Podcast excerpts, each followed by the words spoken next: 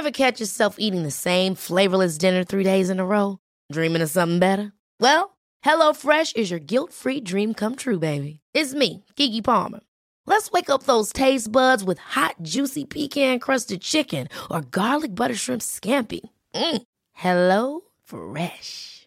Stop dreaming of all the delicious possibilities and dig in at HelloFresh.com. Let's get this dinner party started.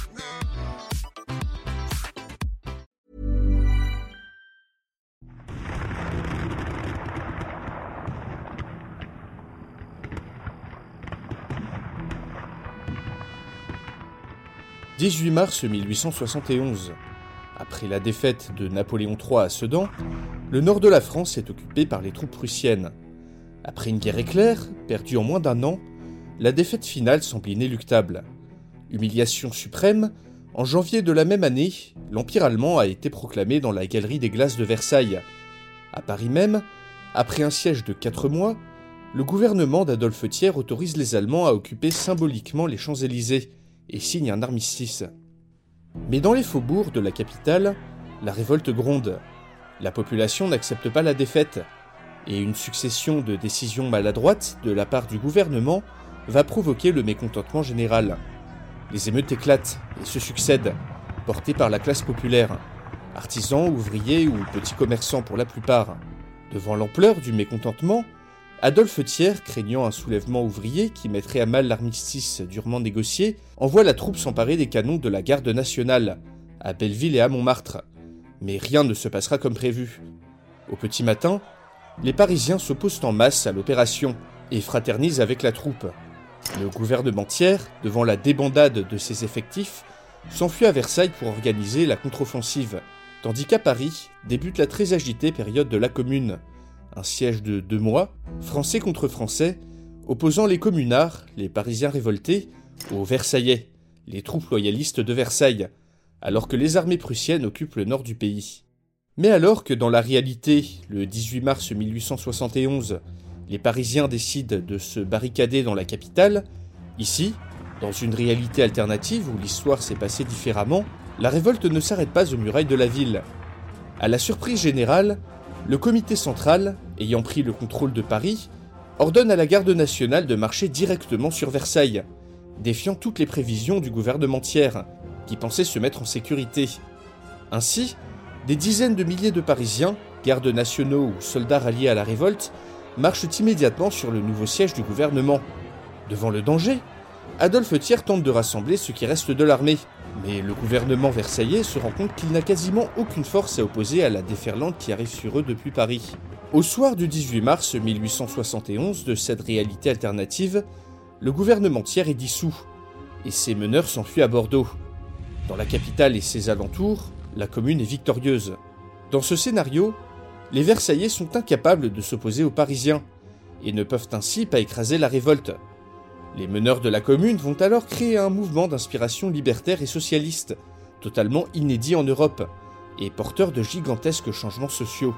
Un nouveau gouvernement s'installe à Paris, qui refuse la défaite contre la Prusse, et sera prêt à tout pour reconduire l'ennemi hors du sol national. Bonjour à tous chers abonnés spectateurs, aujourd'hui dans cet épisode on va se demander ce qui aurait pu se passer si la révolution qui a mis en place la première tentative de gouvernement de la classe ouvrière avait vaincu ses opposants et réussi à essaimer dans toute la France. Et si la commune de Paris avait réussi? Alors plus qu'une simple guerre civile, la commune est le symbole des énormes changements sociaux à l'œuvre en Europe au XIXe siècle. C'est aussi l'histoire d'une répression ayant fait entre 10 000 et 30 000 victimes dans tout Paris, lors de la Semaine sanglante, qui marqua la défaite des communards face aux troupes versaillaises du gouvernement tiers. Un nombre de victimes impressionnant qui ne seront réhabilitées qu'en 2016 par l'Assemblée nationale. D'ailleurs, de par son caractère populaire, ouvrier et libertaire, ce mouvement sera une source d'inspiration pour Karl Marx, dont le texte La guerre civile en France lui vaudra sa renommée. Un texte qui sera plus tard abondamment cité par Lénine lui-même pour justifier ses politiques au sein de l'Union soviétique naissante. Le marxisme-léninisme a en effet été grandement influencé par l'héritage idéologique de la commune. Et tout ça c'est assez drôle, car c'est Karl Marx lui-même qui m'a donné le point de divergence de ce scénario. Non, je ne communique pas avec les morts, mais je lis leurs textes.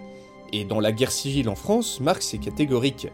Dans sa répugnance à accepter la guerre civile engagée par Thiers avec sa tentative d'effraction nocturne à Montmartre, le comité central commit, cette fois, une faute décisive en ne marchant pas aussitôt sur Versailles, alors entièrement sans défense, et en mettant ainsi fin au complot de Thiers et de ses ruraux.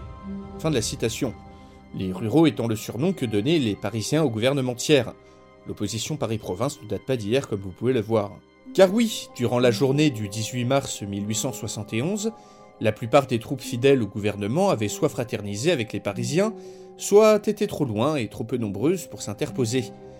Une marche sur Versailles n'aurait donc rencontré qu'une opposition très faible, défendue par la minorité blanquiste, les partisans du socialiste révolutionnaire Auguste Blanqui, cette option sera écartée dans la réalité, une occasion manquée de se débarrasser immédiatement des Versaillais. C'est donc le point de divergence que je vous ai présenté dans l'intro, et sur lequel j'ai bâti un scénario.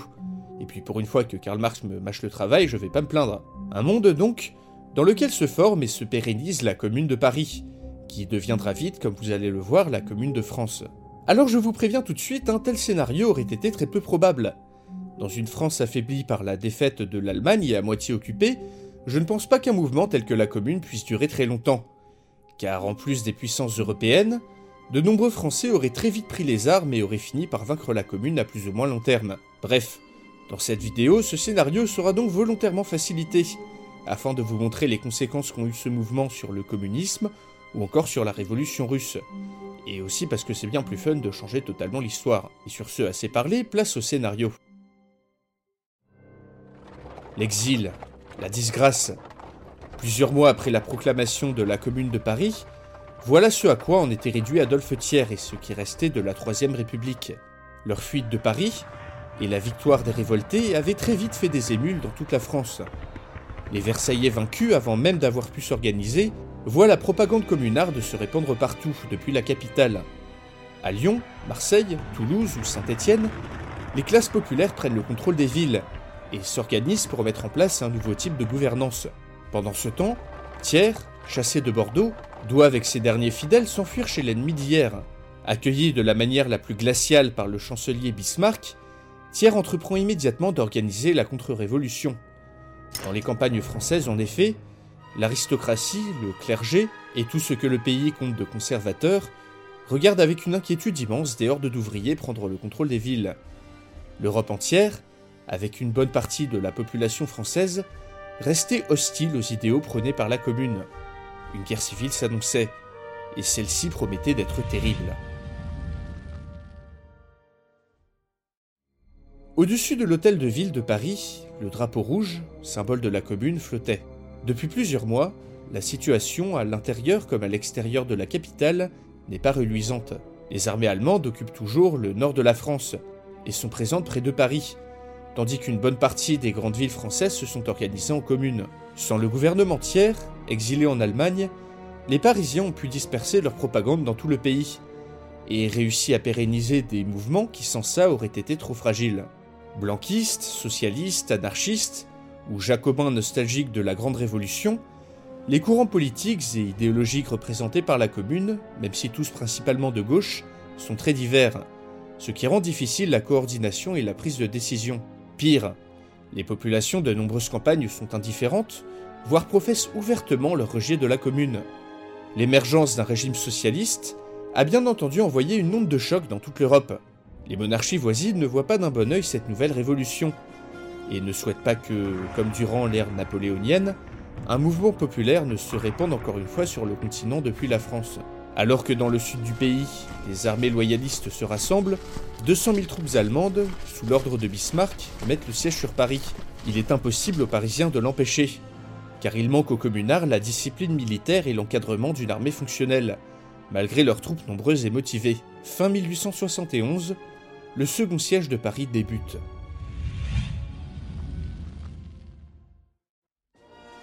Mais dans le reste de la France, les communards des différentes villes s'unissent face à l'ennemi. Alors que le siège de Paris continue, en février 1872, les armées loyalistes du Sud, fidèles au gouvernement tiers, se font écraser par une armée de communards fédérés, venus de toute la France. Les défections et le manque de motivation des loyalistes ont joué pour beaucoup dans cette défaite, qui sert également d'avertissement à l'Europe. La commune ne se laissera pas dissoudre sans combattre. Un mois plus tard, en mars 1872, les 200 000 Prussiens lèvent le siège de Paris, ne souhaitant pas affronter les gardes nationaux venus de toute la France vers la capitale. La commune ayant les mains libres s'organise. Fin 1872 est proclamée à Paris l'indépendance de la République sociale française. Les villes, s'étant ralliées à la commune, bien que combattant pour cette nouvelle République, disposent d'une autonomie totale. Les objectifs de la République sociale sont divers. Améliorer la condition des travailleurs, ouvriers et paysans, les émanciper du patronat bourgeois et expérimenter la démocratie directe, avec une citoyenneté active où le peuple doit se gouverner lui-même, par l'intermédiaire d'élus, dont les décisions sont sans cesse discutées, et pouvant être révoquées à tout moment. De nombreuses mesures sociales sont édictées. Éducation gratuite, liberté de la presse, autorisation des unions libres, égalité salariale et droit de vote pour les femmes, ou encore séparation définitive de l'Église et de l'État. L'armée et la police n'existent plus, et sont remplacés par la garde nationale. Chaque ville et chaque village doivent disposer de leur milice et de leur propre réserve d'armes. Une mobilisation exceptionnelle est décrétée, et chaque citoyen de la commune âgé de 18 à 45 ans est tenu d'entrer dans la garde nationale. Même si la mise en place de ces réformes est laborieuse, voire inexistante, la proclamation de la République sociale française choque les monarchies européennes, pour qui ce nouveau régime est inacceptable. La guerre civile va entrer dans sa phase la plus meurtrière. Monarchistes, bonapartistes, conservateurs bourgeois ou partisans de tiers se sont en effet rassemblés. Dans le sud de la France, plusieurs villes sont reprises par les loyalistes, alors que début 1873, devant l'ampleur de la Révolution, une coalition de plusieurs puissances européennes intervient pour mettre fin à cette république sociale qui menace l'ordre établi. 200 000 Allemands, 20 000 Anglais, 30 000 Austro-Hongrois, 20 000 Espagnols, 10 000 Belges et Portugais, ainsi que d'autres contingents venus de toute l'Europe entrent en France. Thiers et son gouvernement pilotent la contre-révolution depuis l'Algérie, qui reste un bastion loyaliste. Malgré les belles ambitions affichées par la commune, celle-ci se radicalise devant l'invasion. Sous l'impulsion des blanquistes et des jacobins, la démocratie directe est mise au placard, pour mettre en place un régime plus centralisé et à même d'organiser la défense du pays. Un socialisme de guerre est promulgué. Grâce aux mesures sociales, la commune peut maintenant compter sur le soutien du petit peuple, et ce même dans les campagnes, où le soutien au mouvement s'étend sans cesse. La garde nationale peut également compter sur des dizaines de milliers de volontaires venant de toute l'Europe, quittant tout pour partir défendre l'émergence de la première république socialiste au monde. Devant la coalition, les communards reculent, perdent des hommes par milliers, mais se défendent vaillamment. Un immense élan populaire permet de défaire une par une les troupes loyalistes, qui sont minées par les défections. Du côté de la coalition, beaucoup en Europe répugnent à perdre leurs compatriotes dans une guerre qui selon eux ne concerne que les Français.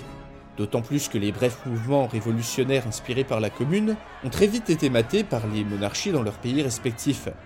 De plus, les Français, opposés à la Commune, répugnent à combattre avec des troupes allemandes ou anglaises.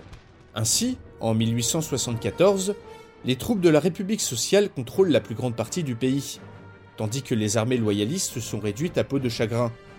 Une par une, les puissances européennes se retirent, ne laissant que les troupes allemandes sur le sol français. Les négociations s'entament. En 1875, les dernières troupes loyalistes sont écrasées en Vendée, et un accord est trouvé avec l'Empire allemand. La guerre civile prend fin, mais la France a beaucoup perdu. En plus de l'Alsace-Lorraine, c'est également la Meurthe-et-Moselle qui est cédée à l'Allemagne, tandis que de grosses indemnités de guerre doivent être payées par la France. L'Algérie, elle, reste loyaliste, et le gouvernement tiers, ainsi que la plus grande partie de la flotte, continue d'y siéger, tentant par tous les moyens de reprendre possession du continent. Même si le pays sort de la guerre civile, la France de ce scénario ne sera jamais plus une grande puissance. Certes, la commune a réussi, mais toute l'Europe veut sa peau. Diplomatiquement et économiquement, la République sociale est complètement isolée. Dans un continent dominé par des monarchies de toutes sortes, le prix à payer pour la mise en place d'un régime socialiste a été la relégation de la France au rang de puissance secondaire. Les sympathisants communards hors du pays sont pourchassés, tandis que 2 millions de Français fuient le nouveau régime, pour se réfugier dans des pays voisins, ou en Algérie, où subsiste difficilement la Troisième République. Néanmoins, la fin de la guerre civile prouve aux yeux des ouvriers du monde entier qu'il est possible de vaincre. La République sociale française va ainsi s'organiser et se centralise sous l'impulsion des blanquistes et des néo-jacobins. Le drapeau rouge remplace le drapeau bleu-blanc-rouge, et le calendrier révolutionnaire fait son grand retour. La particularité de l'idéologie communarde étant d'être très patriotique, le pays se renferme sur lui-même et ne cherche pas à étendre son influence ailleurs en Europe, comme aurait pu le faire l'URSS dans une autre réalité. Les changements édictés sont sociaux, mais aussi économiques. Coupée du commerce mondial, la France doit organiser son autosuffisance alimentaire et doit donc centraliser la production tout en autonomisant l'organisation des villes, devenues des communes. Un vrai casse-tête qui voit s'affronter plusieurs visions idéologiques dans une démocratie directe où tout est discuté sans cesse et où les élus, magistrats et fonctionnaires peuvent être remplacés à tout moment. Dans ce contexte, la tentation de la dictature se fait très présente. Mais les conséquences de ce scénario sur l'histoire vont bien vite dépasser la France seule. Au sein de l'International des travailleurs, l'organisation des ouvriers et travailleurs européens, les pensées marxistes et anarchistes, au lieu de se séparer, deviennent plus minoritaires et doivent ainsi faire front ensemble, en s'unissant dans leur critique des courants idéologiques communards, qu'ils estiment corrompus. Ainsi, aucune scission ne secoue la première internationale, et les conditions qui ont mené à la création du communisme sont ici changées. Les anarchistes dans ce scénario sont moins tentés par l'action violente et radicale, et n'encouragent pas leurs jeunes militants à combattre les puissants par la violence. En 1881, le tsar de Russie Alexandre II n'est pas assassiné par un jeune anarchiste, et peut mettre en place les réformes libérales qu'il avait commencé à appliquer. Son fils, Nicolas II, bien plus autocrate que son père, n'arrive donc jamais au pouvoir, et quelques mois plus tard, la monarchie russe devient constitutionnelle. Avec donc la disgrâce frappant l'idéologie marxiste et les réformes libérales de Nicolas II, la révolution de 1905 et surtout celle de 1917 n'arrive jamais dans ce scénario, et l'Empire russe ne devient jamais l'URSS. En 1885, alors que la République sociale de France subit un blocus économique et politique, la conférence de Berlin, relative au partage de l'Afrique entre les grandes puissances européennes, se tient sans représentant français, ou presque. Seule une délégation de l'Algérie loyaliste est présente, mais dispose d'un pouvoir de négociation très limité. Ainsi, dans cette réalité alternative, la France n'obtient jamais l'empire colonial qu'il a eu dans la réalité. Nous arrivons à l'année 1900, à l'aube d'un nouveau siècle. La France communarde, malgré les difficultés économiques, a réussi le pari de l'autosuffisance. Mais les pressions extérieures et intérieures ont poussé le mouvement à toujours plus se radicaliser. Malgré l'apparence de démocratie et les mesures sociales promulguées, une élite parisienne composée d'artisans et de petits bourgeois contrôle de fait le pouvoir. La stabilité revenue, les relations de la République sociale de France avec l'Europe se normalisent. Les Anglais, inquiets de l'hégémonie grandissante de l'Allemagne, du développement de sa flotte et de son empire colonial bien plus grand que dans la réalité, rétablissent les relations diplomatiques avec la Commune en 1910, rompant le blocus que subissait la France depuis bientôt 40 ans. L'Algérie loyaliste n'est désormais plus soutenue qu'à demi-mot, et principalement par les États-Unis, qui craignent la contagion du mouvement communard à sa forte population d'ouvriers. Une aubaine pour la République sociale de France, qui rêve de récupérer ses territoires perdus. Mais les projets d'invasion de l'Algérie doivent être remis à plus tard, car en Europe, la guerre couve. Dans les Balkans, L'Autriche-Hongrie, l'Allemagne et la Russie se livrent à une lutte d'influence sans merci, dont l'issue ne peut être que la guerre. Malgré son hostilité à la République sociale, l'Angleterre doit absolument limiter l'hégémonie des empires centraux, quitte à pactiser avec le diable. Quel jeu d'alliance aurait pu se mettre en place dans cette première guerre mondiale alternative? Quel futur pour l'Algérie loyaliste et la République sociale de France? Une révolution libérale aurait-elle pu transformer l'Empire russe en république? Tout ceci, je vous laisse en discuter dans les commentaires et faire votre propre scénario. En conclusion, nous pouvons déceler plusieurs effets majeurs à ce scénario. D'abord, la réussite de la commune aurait à mon avis empêché l'émergence du communisme. La création de l'Union soviétique, l'émergence du nazisme et de la Seconde Guerre mondiale, ainsi que de la guerre froide. Ce changement dans l'histoire aurait également fait perdre définitivement à la France son statut de grande puissance et son empire colonial, provoqué un exode massif vers les pays limitrophes, et aurait sûrement divisé le pays en deux camps. La République sociale serait par contre devenue un champ d'expérimentation extraordinaire pour l'époque, et des mesures sociales qui dans la réalité auraient mis des décennies à émerger, auraient ici trouvé un terrain fertile dans la commune. Il nous faut néanmoins garder à l'esprit que dans la réalité, ce mouvement était destiné à échouer. La commune était un mouvement populaire mais urbain, et n'aurait à mon avis jamais pu se propager dans toute la France, même en cas de victoire contre les Versaillais. Mais c'est aussi pour ça qu'on aime changer l'histoire. Et vu que mon scénario est assez limité dans le temps, je suis très curieux de lire vos versions. Ever catch yourself eating the same flavorless dinner three days in a row? Dreaming of something better? Well, HelloFresh is your guilt-free dream come true, baby. It's me, Kiki Palmer. Let's wake up those taste buds with hot, juicy pecan crusted chicken or garlic butter shrimp scampi. Mm. Hello Fresh. Stop dreaming of all the delicious possibilities and dig in at HelloFresh.com. Let's get this dinner party started.